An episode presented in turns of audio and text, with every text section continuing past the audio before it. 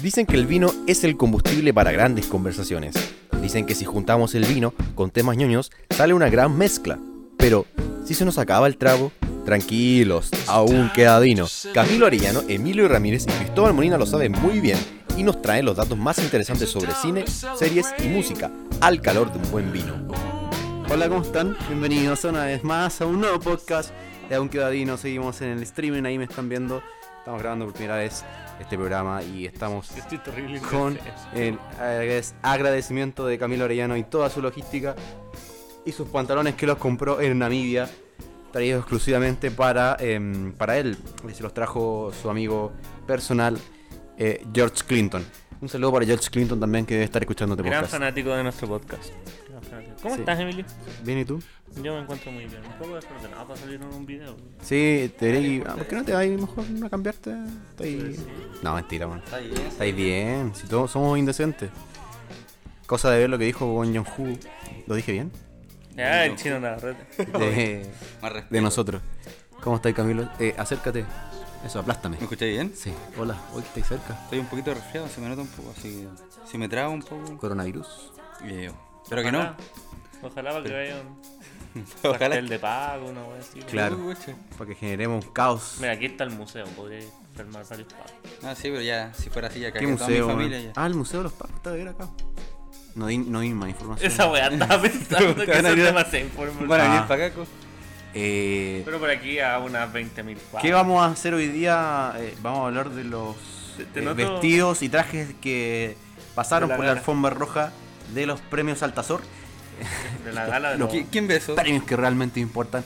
No, vamos a hablar sobre el fenómeno que generó la película Parasite. que ganó el, el Oscar a mejor película, para la redundancia, y también mejor director, mejor guion original, ¿no es cierto? ¿Qué más? Me falta Y uno. película extranjera. Película extranjera, ganó cuatro premios de la academia. Fue la, fue la película que más Oscar ganó. Tres de ellos son muy importantes y. Quizás lo- uno de los claro. más importantes. Y el otro no. No, por otro. ¿Cuál? ¿Quién ¿El se acuerda? ¿Película extranjera? Yo creo que también es súper Ah, pero es menos importante que mejor película y mejor Yo creo que es menos relevante para la película Mejor que dirección. ganó. Eh, eh, Es que como ganó los dos ya pasa a ser segundo plano, ¿o ¿no? Es. Y la pregunta que nos hacemos hoy día, ¿cómo es posible que Ford vs Ferrari no haya ganado a mejor película? ¿Alguien vio esa película de Chile? ¿Cuál? Yo no entiendo cómo Ford. Endgame no de Ford. estuvo nominada a mejor película. ¿En serio? No no Endgame. lo consigo. ¿Estás hablando en serio? No. Ah. Oye, lo que sí a mí me hubiese gustado ver más, más nominaciones al Faro, que la vi y me gustó mucho y estuvo nominada solo a uno. Yo A una ¿Sabes categoría. que dicen que no es muy buena? Hay, hay, hay, hay opiniones divididas. ¿Sí? ¿Sí? Me gustó harto porque es como Parasite en el sentido de que es cine de autor. Pero es, es bien limitada en algunas cosas. Es como una obra de teatro, se basa en dos personajes. Básicamente toda la película. Quería comenzar, eh, ahora me estaba acordando de mi pa- me- la pauta que tenía yo mentalmente, que la olvidé cuando venía caminando hacia acá. Em, Viví esa acá. Evidentemente ya no partí así, pero igual lo puedo recordar. El otro día estaba escuchando, bueno, no sé, no, no el otro día, eh, como hace un par de meses atrás, eh, no lo había comentado con nadie, por eso lo estoy comentando ahora. Adelante, Algo, nada que ver. ¿Qué cosa? el momento. No, no, que estaba escuchando GIT mientras, no sé qué estaba haciendo. Ah, hoy día estaba escuchando Hate eso, sonó en la. ¿Y te das cuenta que la canción Aire de Todos? Estaba escuchando eso, sonó en la radio. Es que la caja suena muy rico. No, pero no estoy hablando en sonido, estoy Ah. hablando como de... Aunque sí, es muy buena la... ¿A qué te refieres con la caja? La caja de Hate que suena siempre Ah. potente. en su Ten, canción. ten, ten. La letra es muy como significativa, por lo que dice. ¿Qué dice? Ilústranos. Eh, ¿En qué? no todo lo que brilla es oro. em, Oh, mi amor. no, pero la, la parte de la gente. Un día de estos, La gente la va- gente va a cambiar. ¿Eso? Eso. Respirar aire de todos. Como una Ah, te premonición a alguna revolución Claro. de la no, gente. pero allá de eso, creo que hace sentido con la película, ¿no? Mm, eh, puede ser. O también. ¿La enlazaste con Parasite? o- No, no, o no. con el no, contexto no, social sí, lo de- ya estaba país? escuchándola y me acordé. Em, pero em, lo que tú decías, o sea, es, es que muy disti- eh, me llama la atención porque es primera vez que la asocio con, con un tema como, como de, de manifestarse, porque eso dice la canción, como que hay que moverse, si no nos van a pasar por encima, por eso te dice no todo lo que brilla es oro, como no creamos lo mismo de siempre, Pero nunca tenía el sentido de la canción eh, pensando en eso, porque el ritmo eh, no es como para pensar como. No es como reaccionario tampoco. En el, en el ritmo musical. Claro. Y, bueno, hablando de, de- de letras extrañas, esto no tiene nada que ver con lo que estáis diciendo, pero hoy día en la canción de, del apagón de Yuri me di cuenta que era una violación. ¿Y sí? Sí. po. ¿Y qué para cagar? Porque Ah, el, sí, el sí. ritmo el ritmo no es para nada sobre Sí. una violación. Sí, el apagón, sí, se lo habían Con el comentado. apagón. Hicieron un reportaje que una vez lo. Weón, durísimo. Y al final es el papá. Yo me pregunto si ese era un grito de auxilio de Yuri. Sí, sí. O, O sea, de, de la persona que escribió esa canción. sí, yo quedé como marcando ocupado cuando me enteré de eso. Bueno, pero eso. eh, eh, que me, algo freak, me- me causó. O sea, me, hizo recordarlo cuando el Emilio decía que. Que los ritmos a veces no acompañan tanto la- Claro. Como la canción de. las letras. O sea, que, que son como contrarias a las letras. Como la canción, la canción de Fernando Viergo, que trata sobre un compañero que fue detenido. Era feliz en su matrimonio. No, la, la que dejaba un, pa- un pitillo a medio terminar, que un día no llegó, que era sobre un detenido desaparecido. ¿Tiempo en las pastillas? No. ¿Cuál es ¿Tiene la otra? canciones, Fernando? Fernando Ah, Viergo. No, sí, Pero ¿cuál en, era lo- la en otra? lo- en los 80 pegó mucho, siendo que se trataba sobre un detenido desaparecido. Fernando Viergo. Fernando Viergo. Estamos dando la cacha.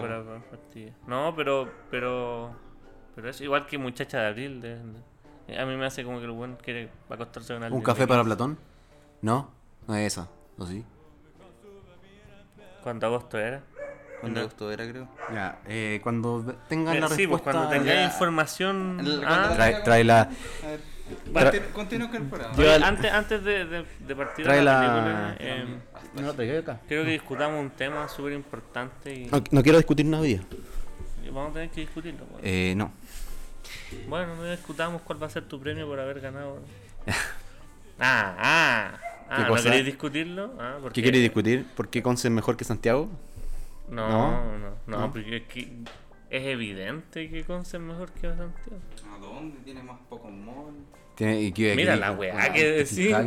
La weá de mierda. ¿Verdad que aquí en de Santiago decir. necesitáis todos los moles? Tiene, que tiene menos existen? discos. ¿Qué weá?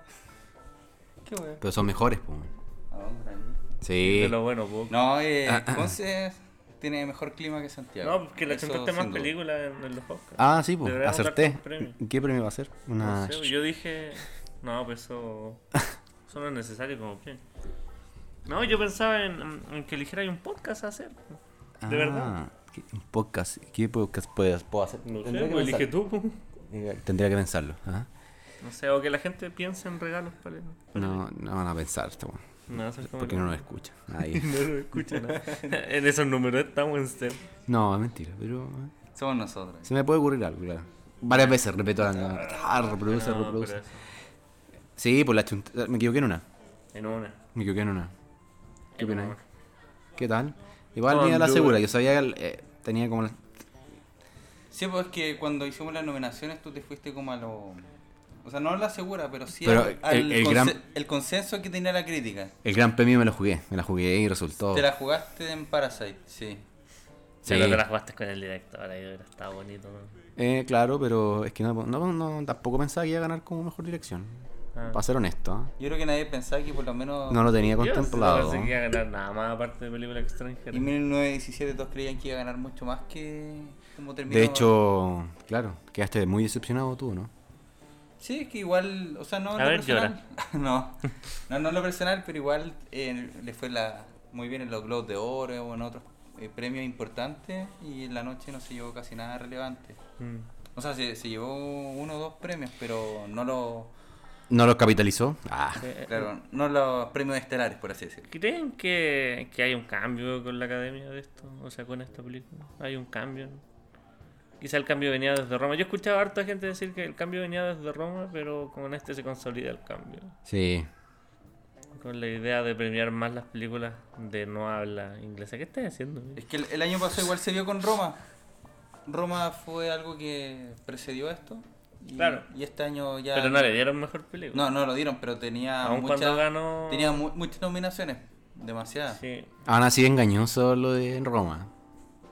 ¿Tú decís Porque- que no eran ¿Qué, buenas? me, me engañaste? No, porque es- producción mexicana, pero igual Pero con están Netflix. metidos los gringos ahí. Claro, Ah, sí. claro, aquí estamos hablando de una. De una Íntegramente película- extranjera, sí. Exactamente. Claro. Buen. Con nombres raros. Ah, los buenos racistas. Con nombres culiados que No. nadie puede pronunciar, weón. No, mentira. Que Pero... tienen que ir a dar sus discursos con traductores. Y, y primera vez que, bueno, primera vez que gana una película extranjera eh, esa categoría, en mejor dirección, en mejor película, perdón. Eh, y la primera vez que Corea del Sur también tiene premios. Y se llevó- fue como... De ya- de todo. todos los que no estáis ganados en... Claro, como cuando. Es como Chile con dos Copa América en 100 años, una cosa así. Claro. No, claro. Hiciste la pega que no había hecho con... Bueno, no sé si a lo mejor la academia hizo la pega que no había hecho. en Sí, 100 pues se años, puso a mirar donde no había mirado antes. Sí. Puede ser. Había otra película bien buena que pegó como el 2004 que fue Old, Old Boy. Me acuerdo que muchos hablaban de ella. Que era un tipo que salía de la cárcel. Y Spike Lee la hizo de nuevo el 2013, y- pero la hizo más o menos. eh, Yo hoy día estaba escuchando podcast porque yo vi la película. Oh, wow. ¿Pero qué pasó en el micrófono? Ah, evolucionó. Yo vi la película ayer en, en cine. ¿En qué cine? Eh, no auspicia. YouTube. No, auspicia, ese es bueno, me gustan todas. Sí, ¿El, el cine mayor? sí. Ya, No, pero... el cine pero ¿cuál? ¿Qué cine? En el cine Hoyt, en Parque Arauco. Te, te iba a decir el azulito, el Igual es curioso, ¿no? El azulito el rojo. El azulito del Parque El azulito Arauco. claro, el azulito con planeta. ¿No? No. No, el Cinépolis. Ah, no, eh, en Cinehoid del Parque Arauco fue curioso porque había mucha gente cuica. Sala llena, repleta. Yo alcancé la última entrada. Eh, así que es tercera semana que está en cartelera ya. Yo creo que va a estar al menos un mes.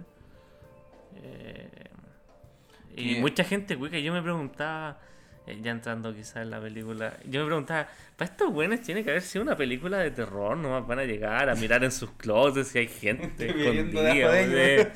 Bueno, mira, Se va a ver si hay búnker escondido en sus casas. Yo Claro. para mí que estos buenos ni siquiera percibieron la lucha de clase y todo el resto. Puede ser, puede Pero ser. lo otro que quería decir, eh, escuchaba un podcast hoy día, eh, no sabes nada, eh, haciéndole auspicio a la Como no competencia. sé nada. Así se llama el podcast. Ah, no sabes no sabes nada. nada podcast. ¿De quién? Pero vamos a poner un poquito para que nadie escuche. La Lula del barrio es una comediante y hay otros dos tipos. que Hablan ¿Cómo de cine. No me acuerdo cómo se llama. No me acuerdo. No Ya. me acuerdo cómo se llama. Pero la cuestión que decían esto, de, de que los gringos tenían mucho esta weá de tomar un, una película y en vez de eh, estrenarla en sus cines, no, pues ellos pescaban, la adaptaban y la dejaban como el hoy. Ah, sí. Lo hicieron con Gloria, como tú lo mencionabas ahora con Spike Lee. Con varias, pues sí, hay, hay varios hartas, ejemplos. pues, hay hartas, pues. La, hay una, de Secreto hecho, en sus ojos, parece. la, no, está la historia de Nueve Reinas, me parece, o la otra que hizo Fabián El Aro también. Pilansky. El Aro era. Una película argentina que la adaptaron Una también. no, que La cuestión- eh, Rake, que es una película española de... de Bueno. Rebelde Way, que después en RD, fue un éxito ese. No tiene nada que ver con Estados Unidos. Rebelde Way. Sí, pues, ¿Series también lo hacen con series? De hecho, bueno, ahora eh, Parasite va a ser serie. En HBO se supone. Ah, sí. ¿En serio? Sí, pues. Mira.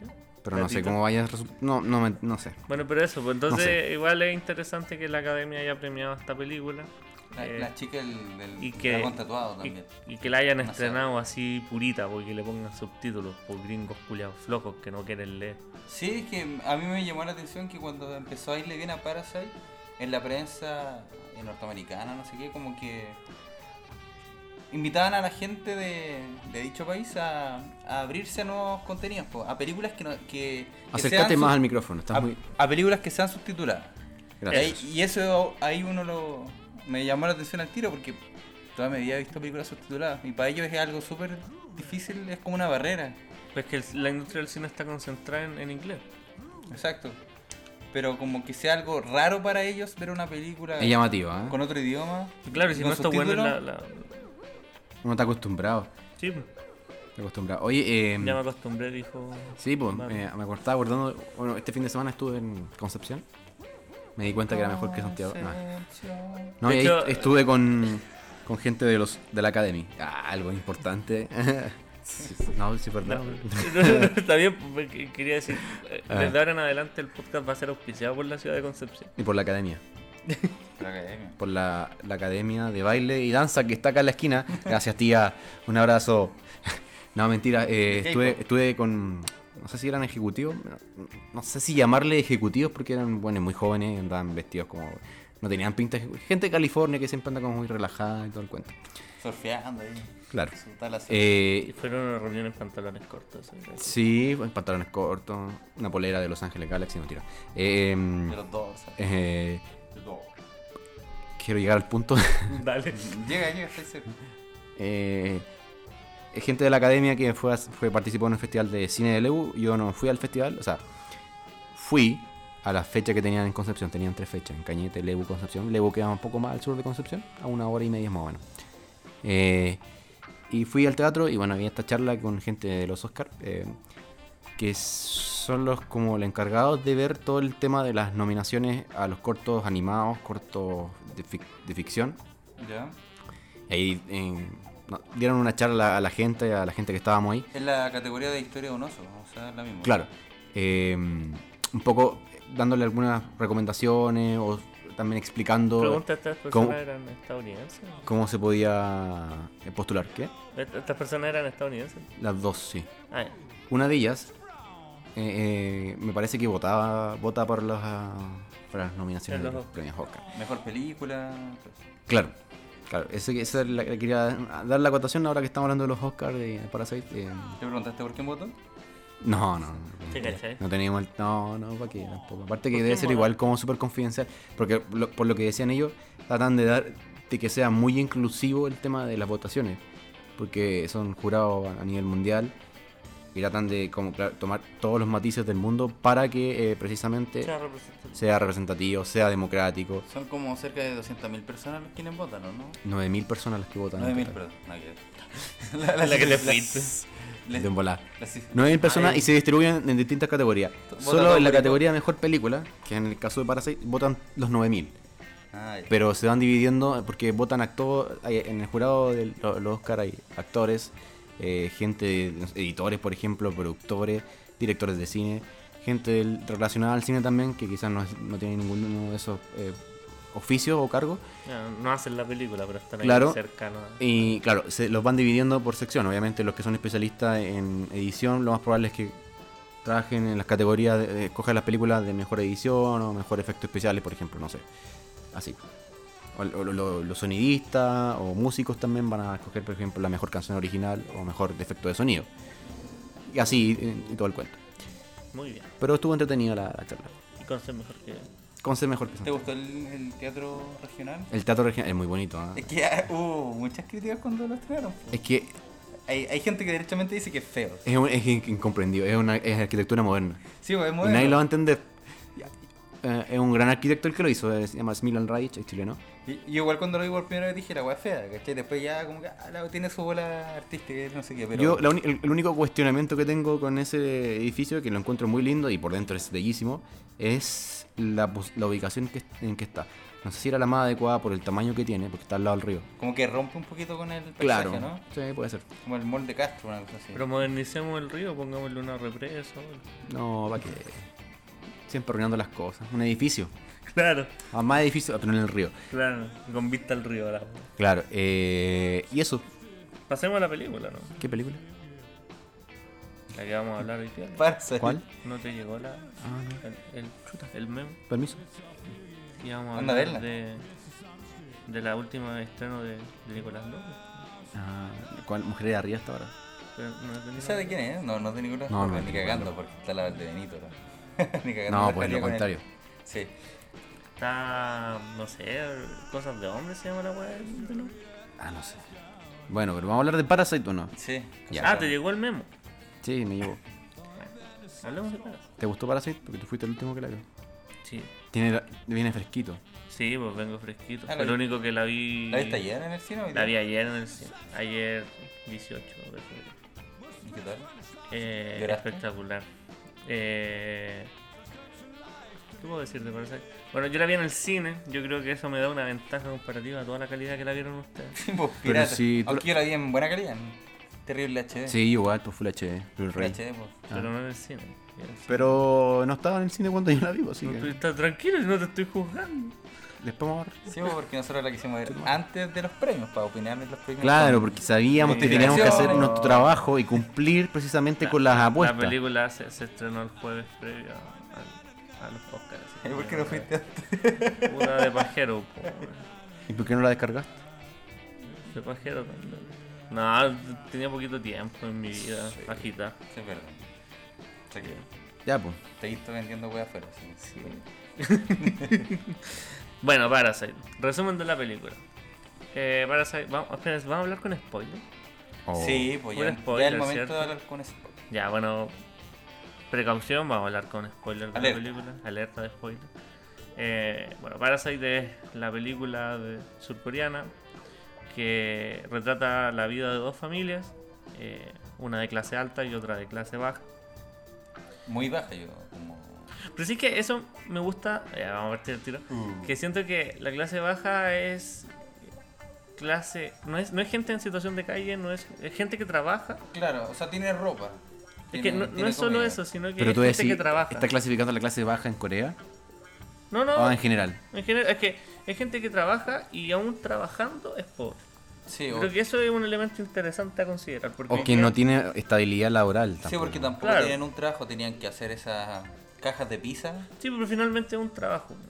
Por ejemplo, Era yo, un yo ingreso, siento. Yo siento ingreso. Claro, Pero es lo Mínimo. que... Claro, es lo que uno siempre se dice acá, es como cuando tenéis que hacer malabares para llegar a fin de mes. claro. Como una de esas características es la que compone la clase claro. baja. Quizás los malabares más brígidos, las Claro. pelotas con fuego, si quieres ponerle, para llegar a fin de mes. Pero sí, es una familia que, que tiene ingresos, no es Y- una familia que que, pide plata en la calle. Ratoneas como lo, lo más que podáis. Claro. Por ejemplo, en la primera, la primera escena es que los, muchachos buscaban wifi y trataban de acceder a redes públicas del, para del obtener... vecino, del... Claro. o sea, claro. Eh, Pero por ejemplo, eso es un elemento interesante porque, bueno, también hay que entrar en la. En la bueno, me saqué el moco. Eh, la, la, en la cultura eh, coreana me imagino que la tecnología es mucho más asequible que, que acá. Entonces Claro. ellos tenían mucha modernidad en sus manos, pero no tenían acceso a internet. Pero igual la hacía, ¿eh? igual me recordó a mí. Cuando, de verdad, cuando yo mm, pasé por penurias económicas con mi familia, trataba de colgarme a redes públicas, así te que quedas ahí en el metro, en la zona wifi. Claro. no había metro en Rancagua. ¿Verdad que...?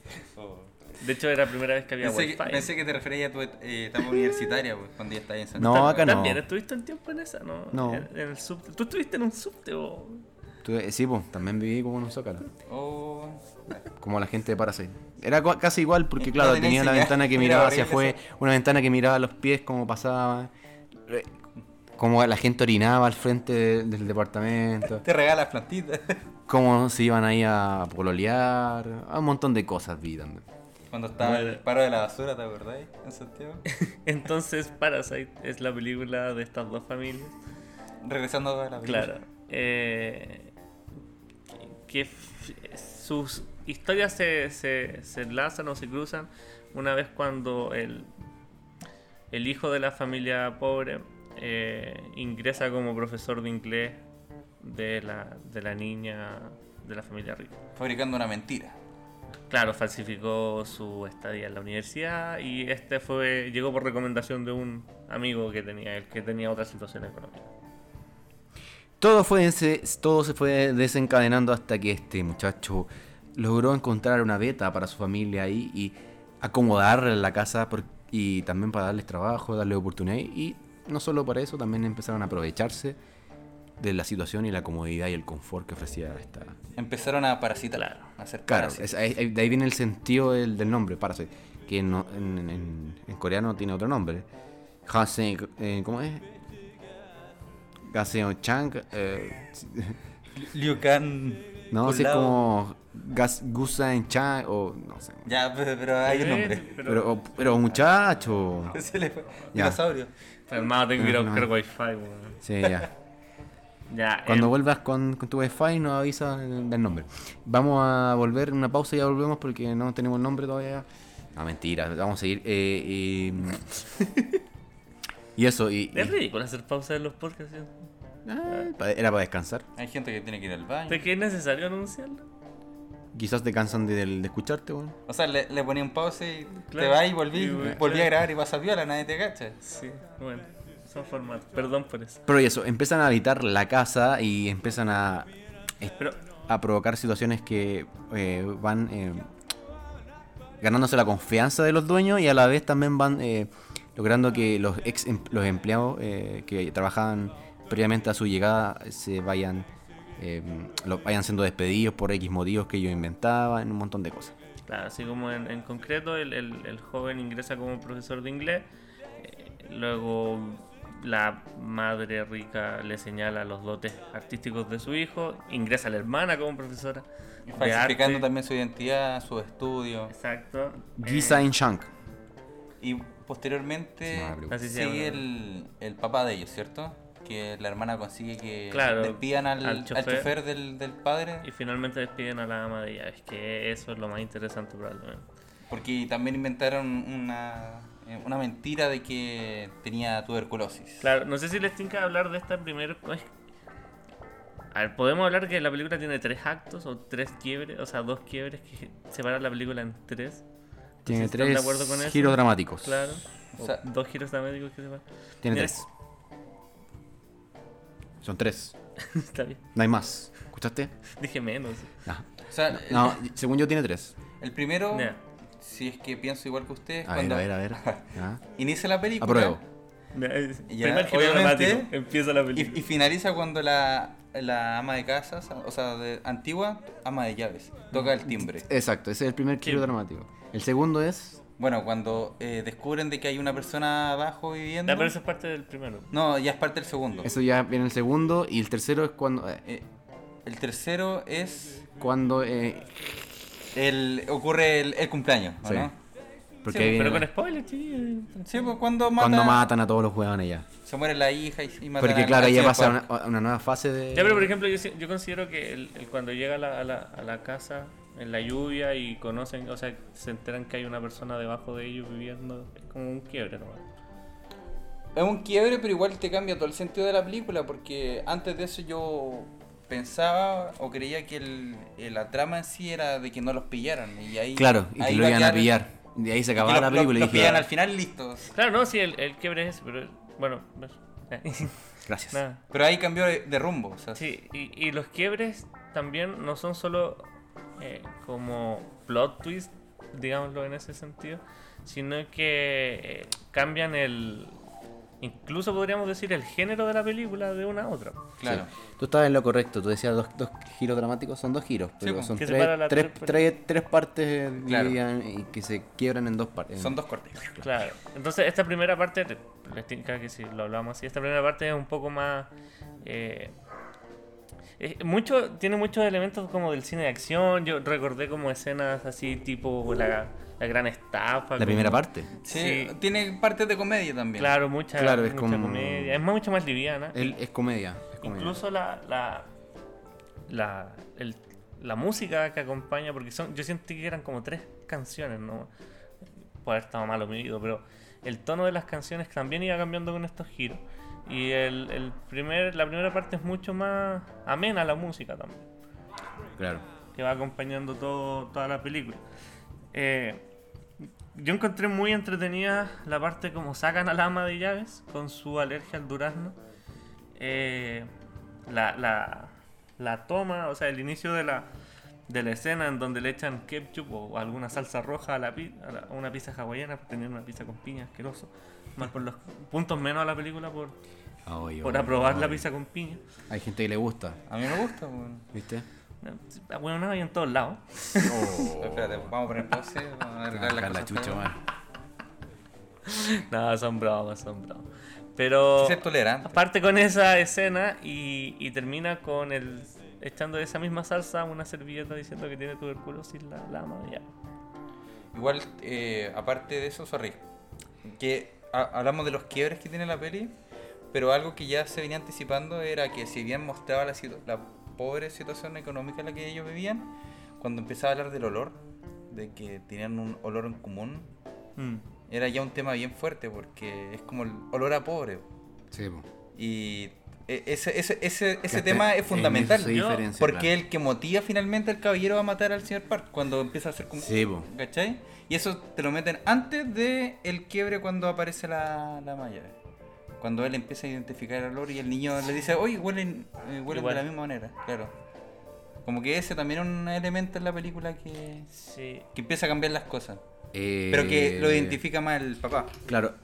Yo hablaría de la primera parte, como ustedes dicen, que es una etapa, es una etapa, una fase mucho más lúdica, más entretenida de presentar a los personajes y de cómo se va construyendo la historia. Eh, creo que es súper eh, determinante y clave que la historia se presente así, de una manera entretenida, de una manera eh, dinámica, donde eh, empecemos a, jugar un poco con los personajes, de lo que son capaces de hacer, eh, de ver un poco la ingenuidad en que cómo caían los, dueños de casa, eh, y de pe- pequeños eh, gestos visuales que uno dice, ¿qué, qué, qué, de decir? Y realmente como que después uno concluye que son, son eh, muy, muy atractivos para la historia. Eh, recuerdo el, el momento cuando la hermana del, del, del niño, del niño, no me acuerdo el personaje, Pero la, la, la Sí, hermana. no, muy difícil acordarse. la hija, la hija de la familia, La que eh, termina siendo- se saca los calzones. Y, Ah, y sí. yo cuando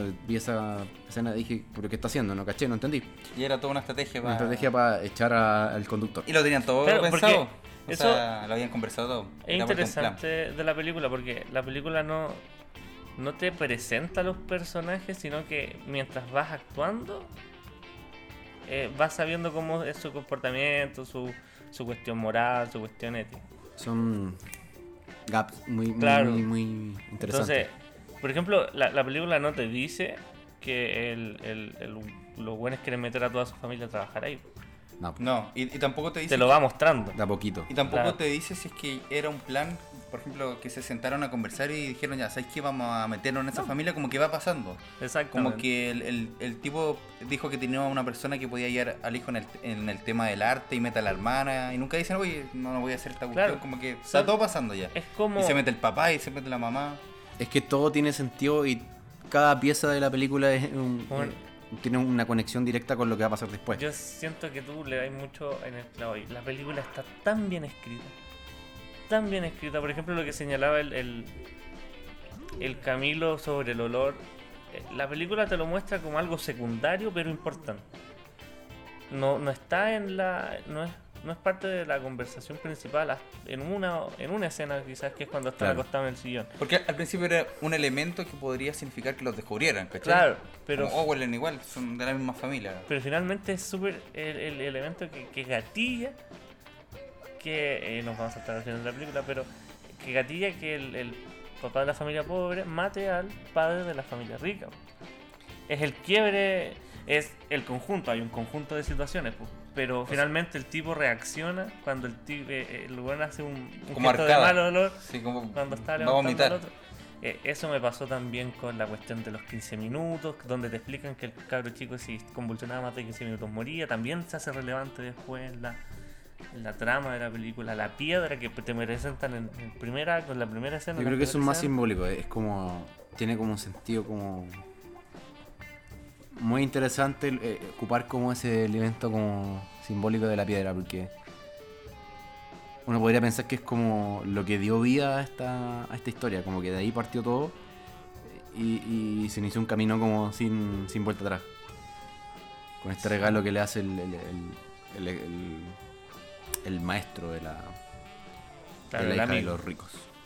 Eh, entonces a mí lo que me, lo que me pasa con el guion, eh, y, y no es por entrar en comparaciones, pero me recordó mucho a, a Tarantino, porque Tarantino es muy de explicar las cosas, que después termina usando. En Once Upon a Time in Hollywood, por ejemplo, presenta el lanzallamas, que termina usando en la última escena. Sí.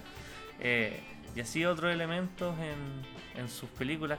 Eh, yo siento que tienen que estar muy influenciados los dos, de ambos, entre ellos, porque yo creo que son directores que conocen su obra. Eh, así que mucho de eso. Pero esa forma de escribir, eh, todo, todo, todo tiene mucho simbolismo, todo tiene mucho conexión, explica todo muy bien en la película. La película no te cuenta nada de más ni nada de menos. Yo siento que no hay un agujero de guion que tú digas, ya, pero ¿dónde? ¿Qué pasó aquí? Por ejemplo, la cuestión de la, de la cámara. Que no, cuando el, cuando el papá sale corriendo, ¿no? Y se, se vuelve a meter a, Ah, a- sí. al sótano. Eso te lo explicaron en la escena con la ama de llave antigua. Dijo, no, corté el circuito cerrado para que no me vieran aquí. Sí. Entonces, Eso ya estaba planteado desde antes. Entonces no hay elementos. Nada se pierde. Claro, ¿no? Está Y- todo bien tratado. Y Y todo te lo explican, todo te Claro. lo explican. También había una. Yo vi un review, un video que analizaba las tomas de la película y tenía mucho mensaje implícito. O Como sea, la separación. la separación de las familias. Cuando. Siempre había una línea. Claro, Una cuando, línea imaginaria como entre las dos Oh, familias. sí. cuando había alguien pobre con alguien de la familia rica, como que la familia rica, o no sé, la mujer estaba como en un, un escalón más de la escalera. Siempre había algo que la mostraba más arriba y había una edición entre los dos que era invisible. Pero Claro. estaba ahí. Eh, Que es la línea que, que hacía referencia el señor Park cuando dice que él nunca cruza la línea, pues, está al punto, pero, no lo hace. hay algo que, que, que también se transforma en un elemento determinante ya en la segunda parte, segundo quiebre, que es el que entra un personaje que- nuevo en la película, que cobra vida y que es el motor de, de todo lo que va a ser la trama de- de- desde el primer quiebre en- hasta el final. Y que no es un personaje, no, no- no es un actor, eh, es un objeto eh, un espacio físico que es la casa que empieza a cobrar vida que es una casa que es donde pasa algo y donde también hay una acción que empieza a desencadenar cada hecho y es testigo y es protagonista de, de lo que va a pasar en lo que va a pasar con la familia al final Igual, ¿Tú, tú dices la casa, la casa de los ricos o la casa como... No, la casa de los ricos. Sí. Ya. se transforma en una especie de, de- de muerto viviente, por así decirlo. Es una eh, también eh, está pensado así. Yo creo que se pensó, eh, se concibió. Obviamente hay muchas señales que lo demuestran en la película que, que tomara como una especie de vida este lugar, donde precisamente sea determinante para lo que va a pasar después. se, se ve, al principio uno cree que es el como la, la tecnología que va teniendo la casa por ser súper moderna. Pero después se va enterando que hay vida debajo de la misma casa. Como Literalmente. Cuando el tipo subía las Las escaleras y se le luces. prendían las luces. todo, eh, todo tiene un sentido muy, muy, muy interesante y, y eso también me llama la atención de cómo se construyó precisamente el ambiente, porque eso al fin y al cabo le da, le da un sentido súper, eh, ¿cómo decirlo? Eh, eh, no, no es apasionante, es como atrapante eh, a la trama. En el fondo de tratar Claro. de, de- de enlazar a todos los personajes en, en esta suerte de, de muerto viviente, que es lo que hace también un poco el cine de Hitchcock. Había leído también un poco que, Sí, que John, John Hun se inspiró en, en Alfred Hitchcock eh, con los elementos que utiliza eh, a, a nivel visual y eh, en el espacio temporal donde ocurre eh, eh, el, la- el argumento. Eh, lo vimos en distintas películas. Lo vimos, por ejemplo, en La Ventana Indiscreta, en The Birds eh, y un montón de, de- de películas más. Que claro, hay, hay ambientes donde se vuelve muy atrapante la forma en que eh, se van desarrollando los hechos y eso es gracias precisamente a- al ambiente, a- a- al, al espacio físico que, que hay. Claro, Y, y los planos que le da ese espacio físico. Claro. Porque los planos son como los que dan la significancia al espacio físico, en Hitchcock al menos. Claro. Y al principio uno tenía la idea de que el- la casa sim- simplemente era el lugar donde vivían los ricos y cuando querían mostrar la pobreza mostraban el subsuelo, el subsótano de... Claro. Pero en realidad después te das cuenta que había pobreza debajo de la casa, en el, en el mismo lugar. O sea, en el mismo lugar pasaba todo. Vivían los ricos y vivían los pobres. Exacto. Quería terminar la idea de lo de que estaba hablando de la casa. Y uno se da cuenta de eso cuando se meten al sótano y la cámara empieza a recorrer este sótano y uno dice nunca va a terminar y en qué nos, eh, qué está pasando ahora, como que te desespera un poquito eh, esa toma que va bajando, bajando, bajando y tú pensáis que no va a llegar nunca a, algún puerto, al menos, al menos a mí me pasó Sí, eso. a mí también me pareció eh, angustiante. eh, Quizás no es tan larga como para producirte angustia real, pero. Pero Llegáis a pensar como esto es como un mundo ficticio, Sí, como que chucha, transformó toda la película, en, en- en qué se transformó? Claro. Porque igual no, no muestran hasta dónde terminaba ese túnel, como que muestran dónde estaba el, el caballero donde vivía y su cama y no sé qué, pero como que tenía más espacio por desarrollar, quizás. Sí, era como una línea. Era como un túnel, así. Sí. Claro. Pero era, era, sí, pero esa escena que, que señala el Emilio donde van bajando por primera vez que, que, que ya es, es brígido, porque la, la escena parte con la, bueno, la ama de llaves antigua vuelve a, a la, a, a la casa ¿no? de los ricos, eh, sabiendo que no están, entra, pero la, la, la primera escena, o cuando empieza escena que, que dice Emilio, está la señora en, en horizontal intentando mover un mueble que tú decís, ¿qué Sí. chucha está pasando aquí? Como que no sé, uno no sabe cómo reaccionar, si reírse porque le está como Claro, porque- ridícula porque- o no- ¿Qué mierda está haciendo? Sí, ¿qué pasa? Claro, físicamente tú decías, esa weá es imposible, como que yo que soy más gordito y que esté así, una weá, la señora así como si nada en horizontal, y tú decís que chucha, la mueve en el mueble, descubrís que hay otra habitación y, esa habitación es totalmente oscura y va bajando, y tú decís, qué weá, hay un sótano bajo el sótano. Claro. Y ahí hay hay una secuencia que es más o menos larga donde vais como corriendo con ellos, porque no sabéis qué está pasando, pero la señora iba muy rápido corriendo y la, la nueva ama de llaves, la, la mamá de la familia pobre, eh, también va corriendo detrás de ella así como que chucha está pasando y tú como espectador decís también qué wea está pasando. Me, me Tiene toda mucho. esta el elemento visual es muy llamativo ahí y me hace recordar un poco la- lo que yo he venido reflexionando. Esto quizás lo han dicho muchas personas, pero yo también lo, lo- lo- lo he sacado como conclusión, de que en, em, en esta película se ve claramente que el lenguaje audiovisual y el lenguaje del arte del cine nada es casualidad. No. todo lo que se muestra tiene un sentido y ese sentido en algún momento se va a demostrar. Lo que pasó con el sótano, claro, en el momento tú no entendís nada que estaba pasando, pero al fin y al cabo te lo, te lo dicen después en un diálogo, no recuerdo quién, bien qué lo dice. Eh, uno de los personajes dice que era uno de estos búnkers que se crean las familias ricas para eh, protegerse de algún ataque nuclear que pueda pasar por Corea del Norte. Que, y ahí está presente también el, el factor geopolítico también de la película, pero, pero claro, eso no se, demu- no se muestra como no se mostró en, en- en otros eh, actos simbólicos que muestra la película, como la piedra, eh, como lo que ustedes decían, eh, no se muestra hasta mucho después. Mm. Hay, Sí. o- hay otro, igual me voy a... Espera, ¿estamos por partes del...? No. O sea, yo creo que ya no, pero... Sí, es que yo quiero decir algo, Sí. creo que sé, Emilio, es que eh, me parece interesante que aún... O sea, yo siento que el director, que, que el amigo... ¿Cómo se llama? Bon, bon Joon-ho, Bon. Bon eh, no pretendió que esto fuera una, una cuestión de éxito mundial, en el sentido de que no pretende salirse de la realidad de Corea, porque muestra señales que son muy coreanas. Eh, la, la construcción del espacio, lo mismo que señalaba el Emilio de, de las referencias geopolíticas. Eh, El cambio climático, todo esto. ¿no? Claro, y pero sí logra hacerlo, sí le logra hacer sentido al mundo porque, que voy a citar de nuevo al director porque lo dijo en una entrevista, finalmente todos vivimos en un mundo, eh, esa es la nacionalidad del capitalismo. Sí, en el mismo mundo que es el capitalismo. Claro, todos vivimos en el mismo país que el capitalismo. Claro, o sea, los problemas sociales que se eh, evidencian en la película y que él que quería representar de su país se aplicaban a- al resto de los países donde está este sistema. Claro. Sí, y eso lo hace- uno lo hace tan propio también acá, Y, y eso que lo hace familiar en el fin y al Es, cabo. Sí, es calcado, en Sí. verdad. Se puede hacer esta misma película. Yo quería agregar lo, de- lo que pasa ya al final. Me estoy saltando, pero tiene que ver con lo que tú dices. Cuando el joven que mm, ya estaba medio rehabilitado y se entera de la situación del papá, dónde está el papá y todo eso, y se imagina a él que, La última escena. que se, se ve como exitoso y que él va a comprar la, la casa y se reencuentra con su papá y uno quizás puede pensar que ese de verdad el final, pero después regresa a donde está él y era todo como estaba soñando despierto, ¿cachai?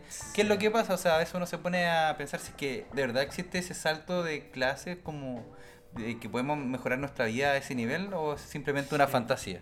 Yo hoy día en el, en el Flimcast, que fue el otro podcast que escuché para preparar también un poco lo que iba a Fanático. Ah, Eh, sí, no, yo escuché harto podcast.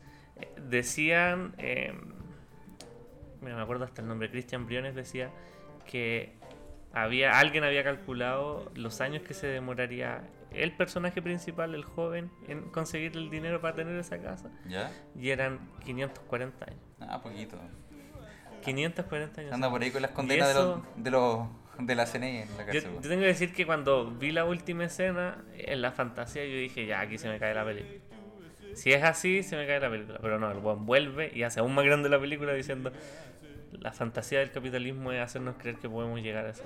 Y no es real. Exacto. Y te caí y yo que para la cagada todo el flow. Y todavía estoy para el pico. No, y no te hay, o sea, claro, eso también uno lo, lo, lo puede ver, lo- la cantidad de sueldos que, o la diferencia de sueldos que tienen algunas personas ricas, por ejemplo, futbolistas con personas que ganan el mínimo, Sí. y a veces como hacen esas comparaciones, eh, dolorosa, yo le digo, que es como cuántos años se demoraría, por ejemplo, esta persona en lograr eh, el sueldo de, no sé, Cristiano Ronaldo. Sí. En un día. De un día de Cristiano Claro. Ronaldo. O de una semana. Y, y claro, y ahí la, la diferencia es estratosférica. Y te das cuenta un poco de, la, de la- los grandes matices que tenemos em, hoy día En el mundo, en el mundo. en claro. la desigualdad, sí. Quiero acordar, me estaba acordando un poco de lo de la casa también, eh, que cobraba como suerte de día. Que recordaba lo del niño, que claro, eh, había visto un fantasma y al fin y al cabo era el. Bueno, Sí, eso también, o el sea, también es un elemento que te lo presentan así como, oh, un fantasma, Es y muy después entretenido. lo retoman y te... Y de verdad esta está muy bien escrita, de verdad está demasiado... O sea, si había una cuestión bien escrita era Once Upon a Time in Hollywood, pero esta la cagó.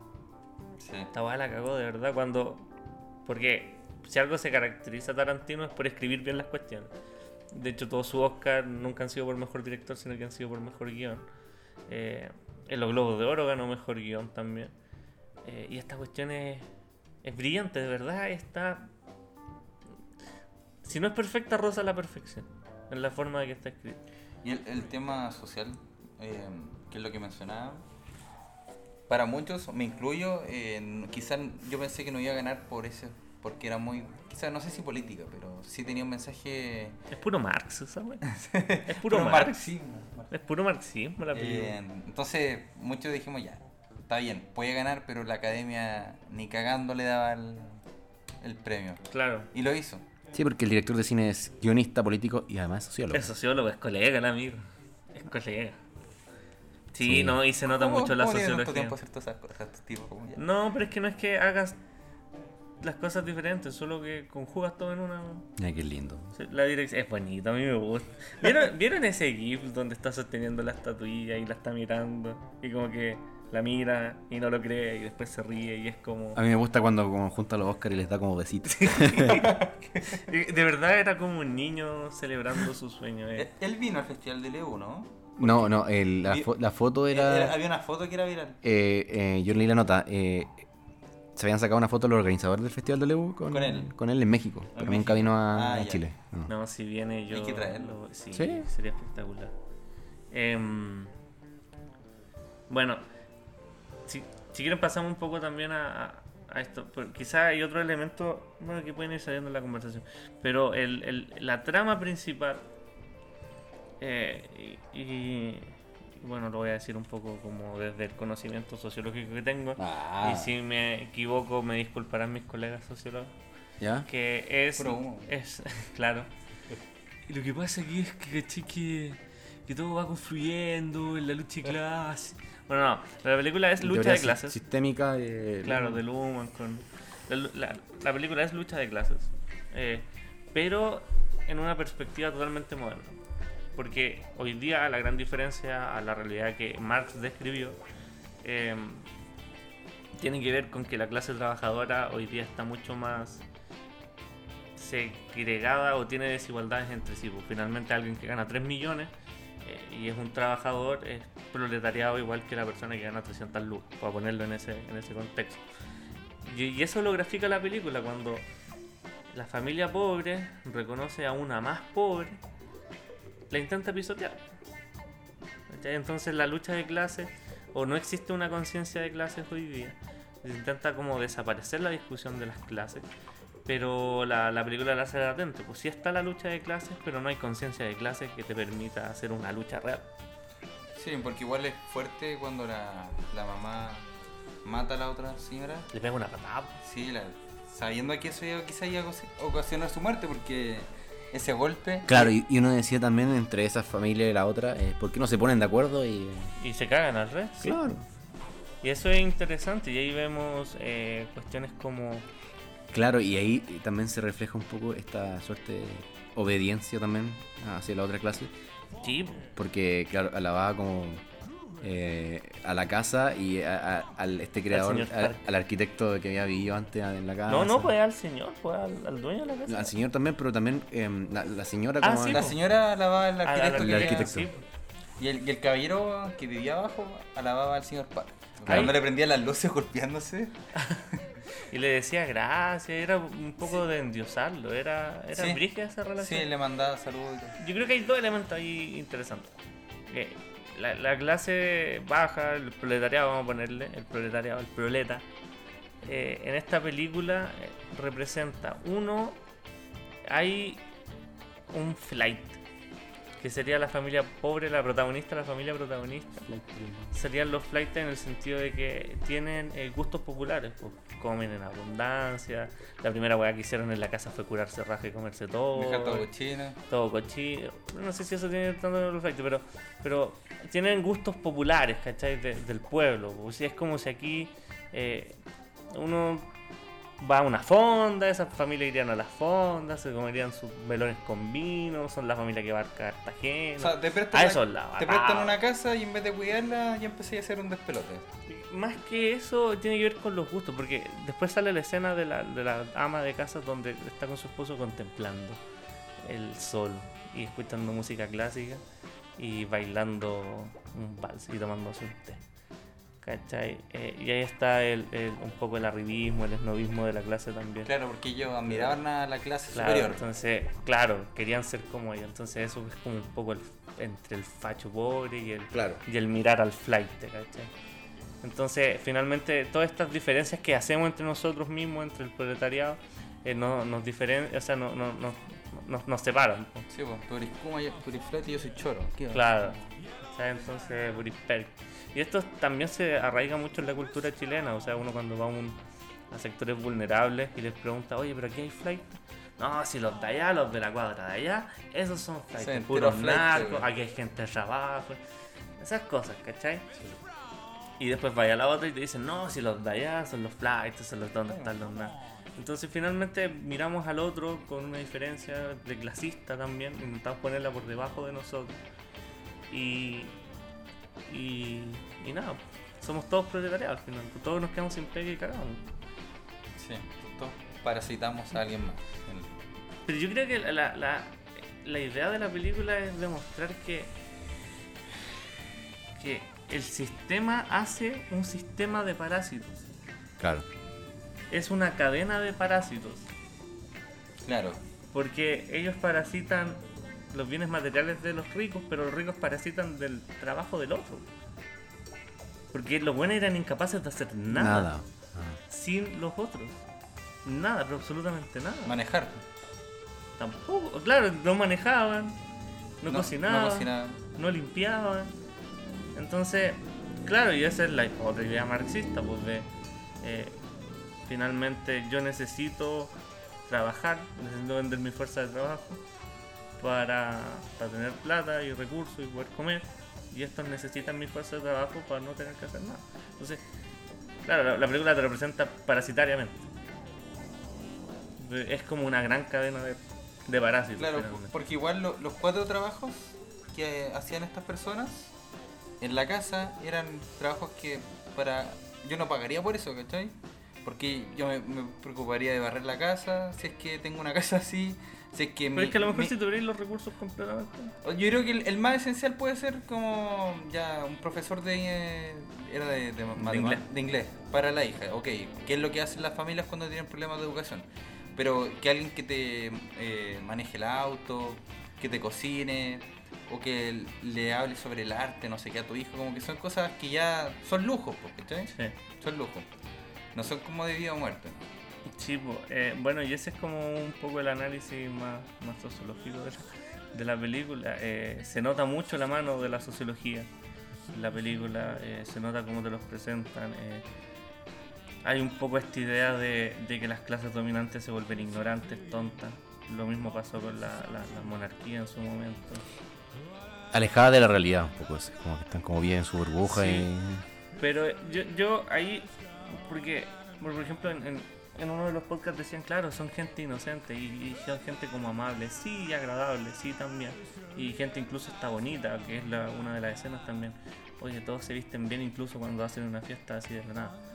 Eh, todos se ven como bonitos. Y, y claro, como dice el Emilio, es una burbuja.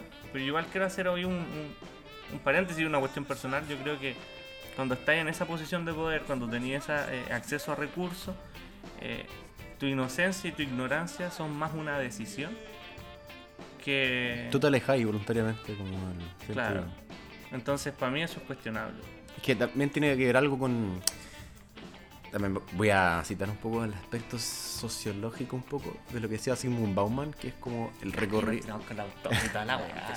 Un poco, eh, no recuerdo bien eh, lo que decía exactamente, pero esto me quedó grabado. Un poco como los recorridos que uno tiene en, en las ex- experiencias cotidianas. Pero amigo, ahora sí. Cómo se asimila la ciudad para una persona que vive en Las Condes es muy distinta a cómo la asimila alguien mm, que vive en Pudahuelo, Maipú, ¿cachai? Sí, es verdad. ¿Cachai? Sí, Para alguien, por ejemplo, que toma un camino similar todos los días, ese es su recorrido cotidiano, la vida y la, su ciudad va a ser ese o ese sistema. Y si, por ejemplo, se equivoca, va a descubrir algo muy, muy como fuera de lugar. Y también eh, eso se va, eh, eso, eh, eso yo creo que es una consecuencia de lo que estamos hablando un poco, ¿cachai? De, de vivir como en esta realidad paralela. A diferencia de alguien que vive en Pudahuel que cruza toda la ciudad. Sí, y conoce Y que tiene que hacerlo porque es ciudad. trabajo. Igual yo había comentado esto en otro podcast, no me acuerdo en qué ¿Tenía otro programa. podcast? No, no, Ah, o sea, sí. programas pasados. En el que decía que cuando empezaron Ando las, ma- la- las manifestaciones en octubre aquí en, en Chile, en Santiago, eh, mucha gente decía que estaban destruyendo el país, que Santiago antes de eso era una ciudad de primer nivel, como Europa, con, con tecnología de punta y no sé qué. Y yo igual me discutí con esas personas porque le decía, mira, si fuera tan así, haz el cálculo. Santiago tiene como 30 comunas. ¿En cuántas de esas comunas te gustaría vivir a ti? O, o sabes que hay una buena calidad de vida. Y, y Claro. las personas como que te dicen Las Condes, Providencia, Vitacura, y como que se empiezan a... La Reina y ahí quedan, ¿cachai? Son 30 comunas, ¿cachai? Claro. O sea, ¿serán 5 las que tengan un, un buen estándar? Pero a mí me sorprende, por ejemplo, si lo llamo ya un plano más también nacional, el tema de que hay gente que no sabe lo que está pasando en el país. Y que tiene nuestra edad y que vive en su mundo. entonces- Eso, eso es lo que yo cuestiono. Porque eh, ellos no es que no tengan acceso, pero es diferente cuando alguien pobre es ignorante. Claro. Porque él no tiene acceso a, al conocimiento, po, a la información. ¿Cachai? Porque está más preocupado de sobrevivir. po, Y tiene que comer y tiene que... ¿cachai? Incluso en esa, en esa realidad surgen reflexiones interesantes. Sí, pues, yo la otra, la otra vez estaba en Viña y escuchaba una conversación al lado de unas niñas que Que viaja de mí. a veces uno. Viaja mucho. Y había un chico pidiendo dinero porque era vendía artesanía, estaba vendiendo su artesanía, eso. La cosa es que le preguntaron, oye, em, ¿y tenía Instagram para que te sigamos, para que hagas tu, artesanía? No, no, yo no la hago por Instagram porque soy primera línea. Y le dijeron, ¿y qué es eso? Y ahí nos fuimos a la mierda. Ah, bueno, o sea, no has vivido en Chile en cuatro meses, Sí. dejate de joder. Están los, Es están que, los viejos claro. más fachos como, oye, estos primera línea, son Es que eso es comunistas. lo- Todos saben esa. Es que eso es lo que yo digo, porque alguien que tiene recursos ve esta noticia, dice, oye, yo la cagada en Chile. Y tú lo mínimo que tienes que preguntar, ya, pero ¿qué voy a pasar aquí? Sí, pues, ¿qué está pasando? Claro, y- Claro. y, ¿Por qué puta, estás quemando no sé, guapo? pues, Búscate un video en YouTube. ¿Por qué no hay pues. yo no te semáforo? digo que te leáis a Marx, a, a Hegel, ni a, ni a ninguno de esos, que podría hacerlo también, pero... Pero ojo que también creo que ha sido un talón de Aquiles eso de como de ignorar un poco ser eh, como inocentes porque al menos llevándolo al plano también local le juegan contra la clase alta porque también ha perdido la capacidad de organización y de adhesión. Y le juegan contra la película también. O sea, los parásitos se le metieron porque no eran capaces de, de hacer un cambio. Porque, ¿qué fue? Echaron a la ama de casa porque no fueron capaces de, de preguntarle por qué estaba en el medio. Ahí hubieran descubierto en dos tiempos a la familia.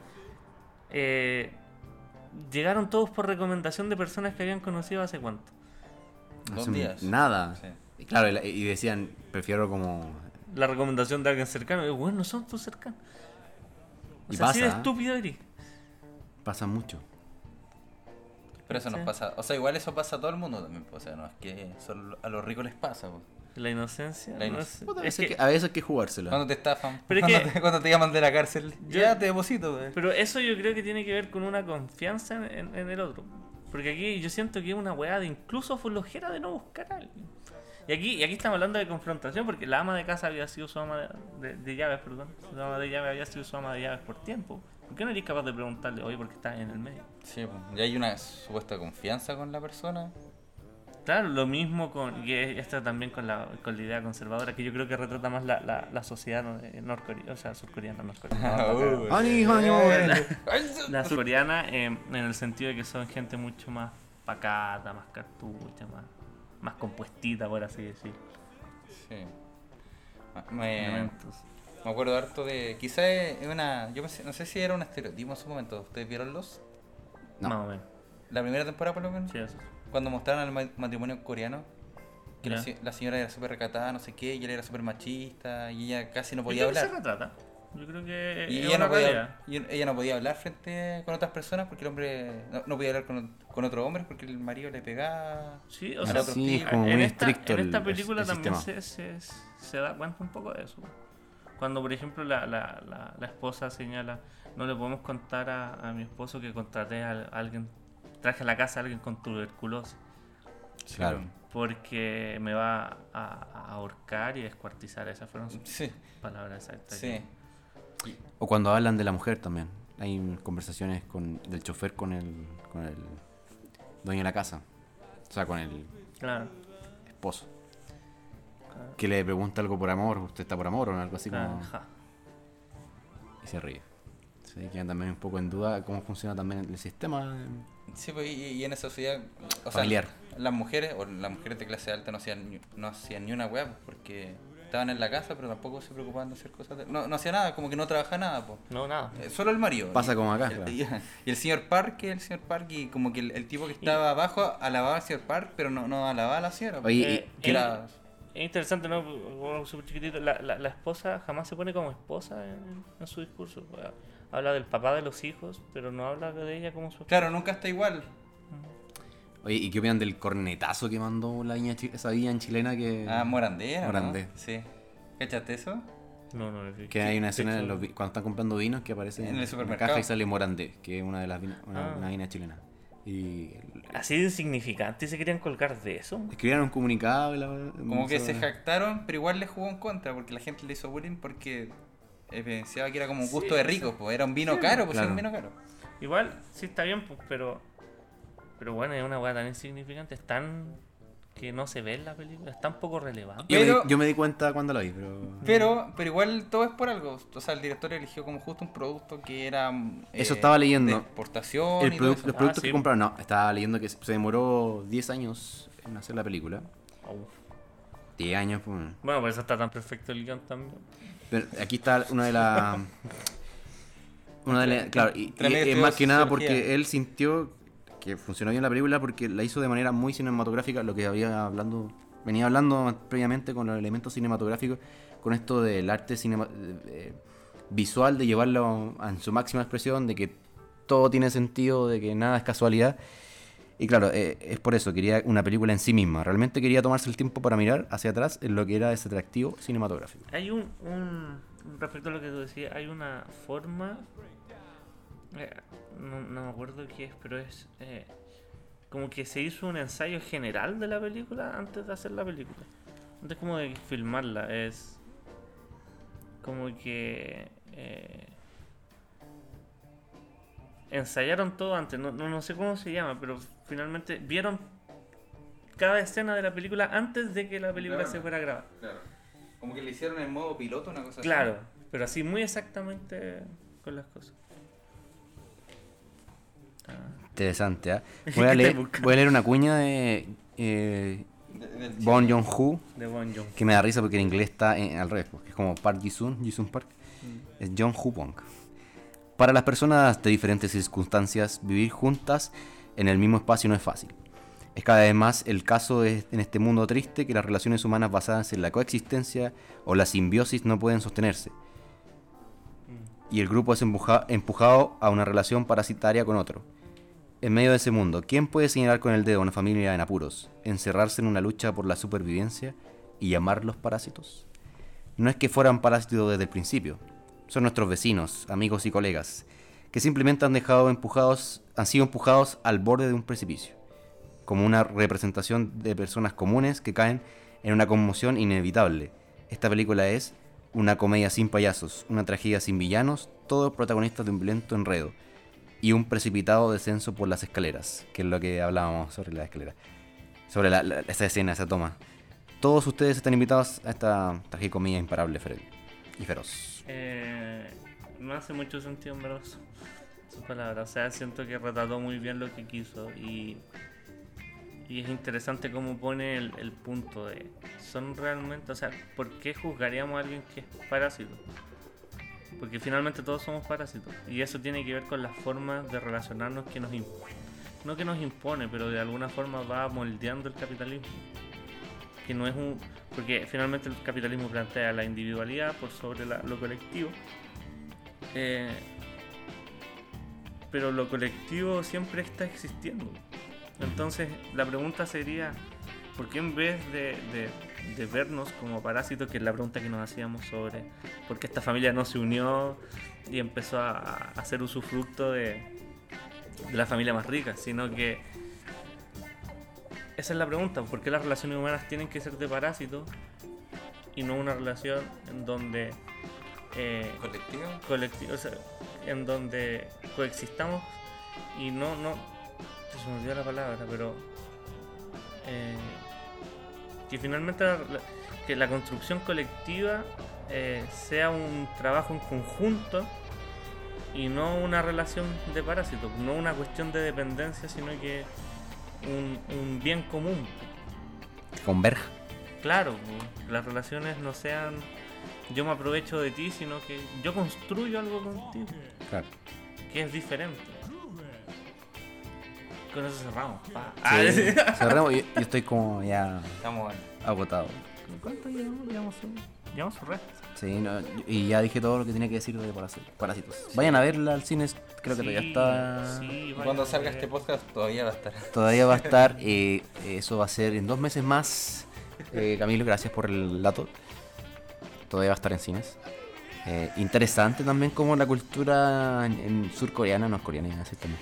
Se introduce, esto es para este es mi cierre, en, el mundo, la industria surcoreana, eh, que se ha introducido de a poco, en, de a poquito, en, el mundo occidental, y como también Oriente se está también trayendo muchas cosas de, su cultura eh, y pega mucho acá en, en- Chile o en Estados Unidos con el K-pop, con con las películas ahora es un gran paso, eh, un gran hito porque es la primera película surcoreana en ganar un, un Oscar y es la primera, primera película extranjera en ganar una mejor película en la categoría.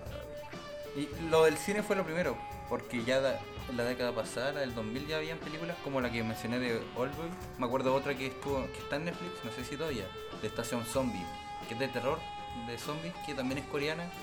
Y venían, eh, vienen como hace 15, 20 años metiéndose en, en el ambiente occidental, la Sí. cultura occidental, pero ahora pegó fuerte también por el tema juvenil, por el K-pop. que eh, es un elemento interesante como también lo- la- la- las potencias, o sea, los países que, eh, que van a ser potencia en un par de años más, no solamente Surcorea, sino que China o India, se han introducido de a poquito en, en- en- en todo lo que es la industria mundial, la industria mainstream, como le podríamos decir, eh, en distintos eh, elementos de la cultura popular. Claro, pero su cultura, porque igual es curioso, eh, Corea ya está en nuestra forma de vivir con sus productos, con sus autos, con sus Patronato. celulares.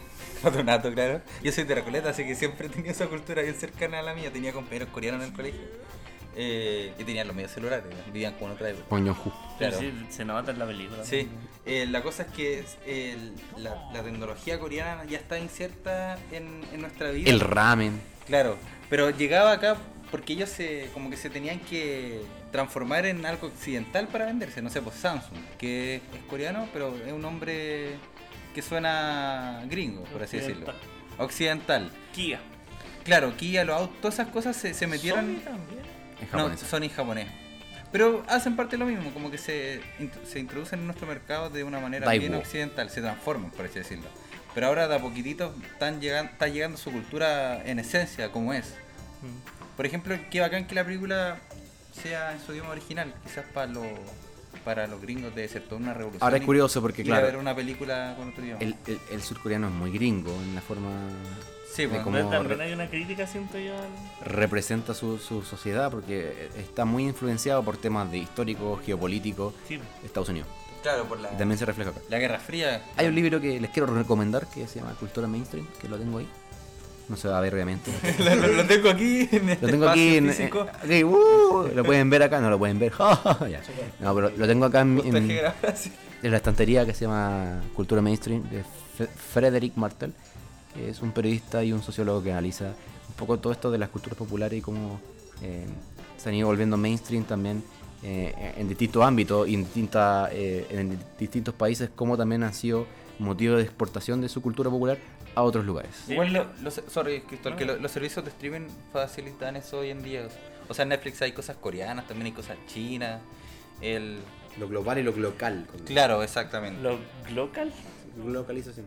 Eh, y que, que la academia le haya dado el Oscar a esta película es porque ya no es un tema juvenil, por así decirlo, porque siempre el, en, no sé, pues, ve- 20 años atrás, cuando nosotros éramos chicos, nosotros veíamos anime, eh, estaban los otakus, ¿cachai? Pero no pa- sabíamos que era anime tampoco. Bueno, Claro, y, para los viejos, era los abuelos, era como, ¿qué estáis viendo esas cuestiones chinas? Como que no, no cachaban ni una de Los era- monos chinos, los los monos monos- chinos. Claro, como que siempre la, la cultura asiática la llevaron los, los- Los niños. chinos. Veíamos monos chinos, ¿cachai? Claro, somos una generación que conoció los lo asiáticos antes.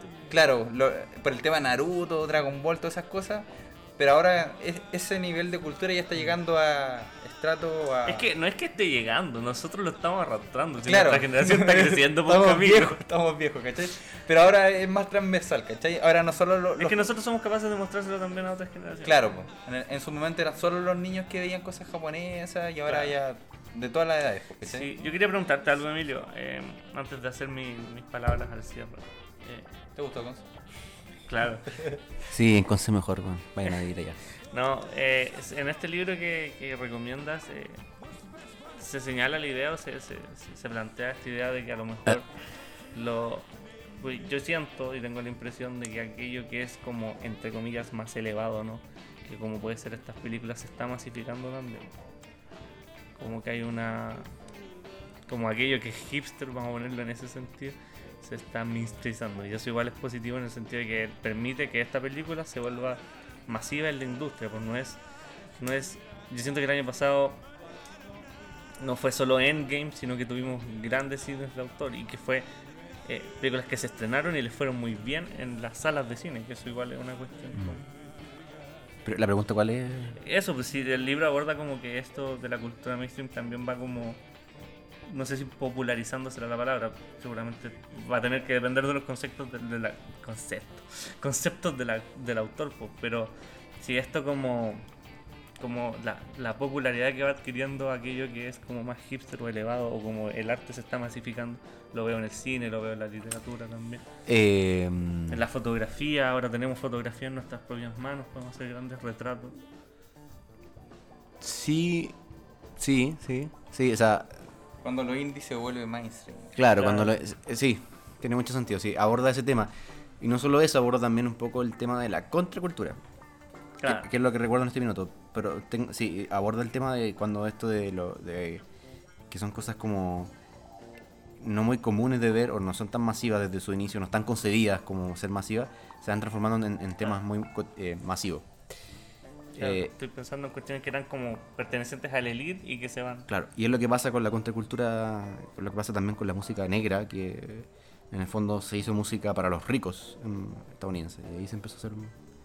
Los negros tenían todo su, su música, su soul, de- pero la, la- la vacilaban entre ellos, y cuando llegaron los blancos dijeron, ¡ay, qué bueno! Oh, esto está bueno, Suena bien. Sí. Claro. Como lo que se dice de Elvis, que Sí. fue tan famoso porque era un blanco que cantaba como negro. Claro. claro. Pero tiene mucho sentido. Sí, eh, palabras al cierre. eh, hay dos películas más, al menos, en lo que logré investigar en Netflix.